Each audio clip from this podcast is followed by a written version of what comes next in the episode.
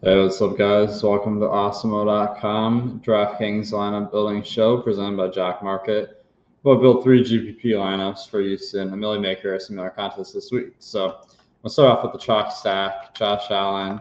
I mean, he's uh, he's always a fantastic option, and um, he's getting a couple of those guys back this week with Beasley and Davis off the COVID list. And Atlanta passes a lot, so this could become a shootout if Atlanta is able to, to overperform a little bit. And um, if we pick Josh Allen, I think we want to have some combination of Sanders, Beasley, Diggs, and Knox, or you could consider Singletary. So, of these options, it looks like Beasley's priced pretty well. Sanders is priced pretty well. I want Diggs plus one of those two guys. Sanders uh, is questionable this week, so I'll just slide in Beasley for the moment. Sanders misses, that'll be a bonus to San- uh, Beasley and, Gabriel Davis. And then running it back, I think Kyle Pitts is kind of interesting. Hayden Hurst just went on the COVID list for Atlanta, so uh, I mean, I don't know if that can help Pitts a ton, but he's not out there running routes on 100% of plays usually, so that could be up a tiny bit. Uh, and he's super low owned, so I like that. At uh, running back, I think Michael Carter is a good value play this week. Tevin Coleman is out, and that means Carter is going to probably get the red zone carries where they've been using Coleman a little bit in that position. All right, and then these are all are quite chalky except for Pitts, so throwing in a contrarian play makes sense. Uh, Dare Ogunbowale, uh, he's stepping into a much larger role with James Robinson out and also um, Carlos Hyde, so he makes a lot of sense. Wide receiver, we're running low on money, so I'm going to throw in a defense here, just a real cheap one. Miami's defense has played pretty well, uh, but Tennessee's getting a little healthier still. I think uh, we can take a little bit of cost uh, savings there. At wide receiver, we need a little bit more value. So DJ Moore is one of my uh, preferred plays this week. He uh, is going to get Cam uh, Newton. Uh, well, Cam Newton's not starting. Sam Darnold is starting this week. So DJ Moore should see more uh, possible targets because they're going to throw more. All right, got 4,700 left.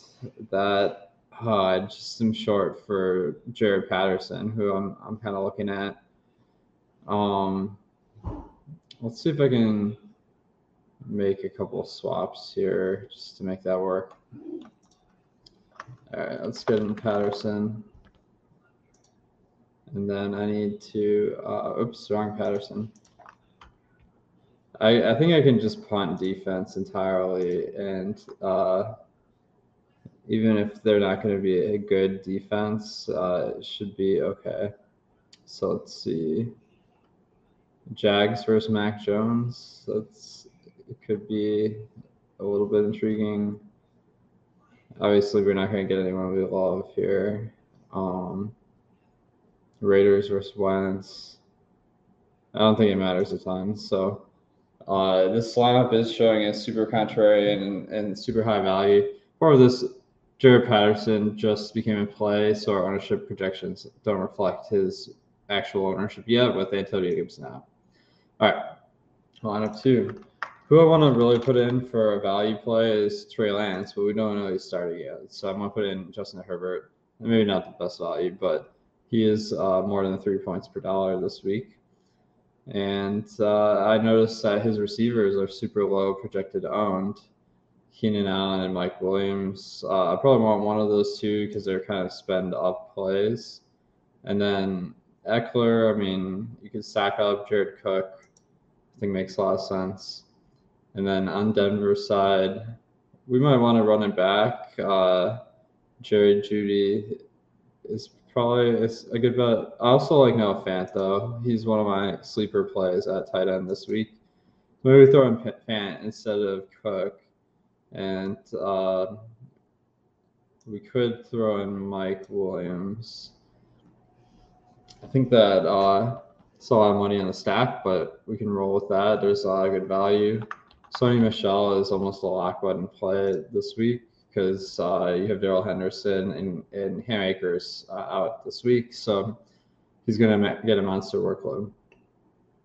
Um, and then we need some more value. So uh, Michael Carter, again, I think is solid. The matchup versus the Bucs is tough, but he can get there receiving the ball too. Then at wide receiver.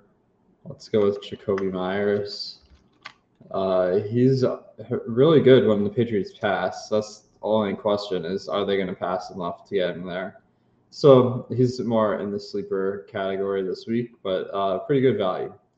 I will mention you can get these guys uh, on Jock Market. It's kind of like a different way to invest your money in in these players. It's more like the stock market and so you kind of get them at IPO prices. We have projections for how much you should pick these guys up for to get a profit because at the end of the night, you get points based or you get dollars based on how high they rank in the fantasy scoring that day. So Jakobi Meyers happens to be the highest scoring player. He he'll get a $25 payout. Uh, not the most likely, but not impossible. And then you get paid out uh, for each spot a little bit less you get a fifty dollar deposit bonus using the promo code AWESEMO on that one. All right.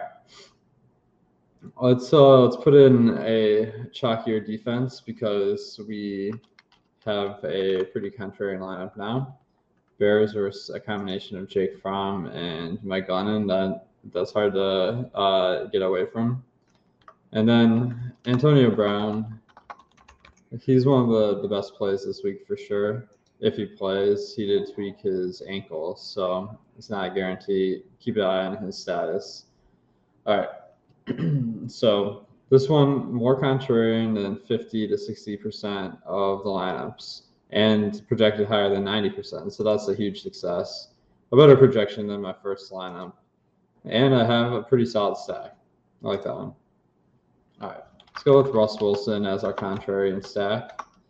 He's uh, the Seattle's performance has been super fluky, but they have a nice matchup versus the Lions where they have a 25 point projection almost. And then Lockett and Metcalf are both awesome players. So this is really like Lockett plus Metcalf equals Wilson for me. They both had uh, good performances this year. Not never in the same week yet, but that could that could change. It only takes one. D'Andre Swift is back this week, and I think that he makes a nice run back because he can get it done receiving ball. All right. Uh, I'm having trouble getting to these high price guys like Cooper Kupp, but that that's not a huge problem. Let's see if we can uh, spend up at for either Taylor or Kupp uh, in this lineup. So we'll have to get some value. Jaret Patterson uh, makes a nice value play at running back. At receiver. Uh, since we did go contrarian, we can go pretty chalky with the rest of our lineup. Go uh, Antonio Brown, DJ Moore. I'm looking at uh, maybe uh, Braxton Berrios again if um, Jamison Crowder is out this week, but we don't know that for sure yet. And then Giants defense versus the Bears. Uh, don't know who's starting for the Bears quite yet, but that should be a very solid option. It looks like I uh,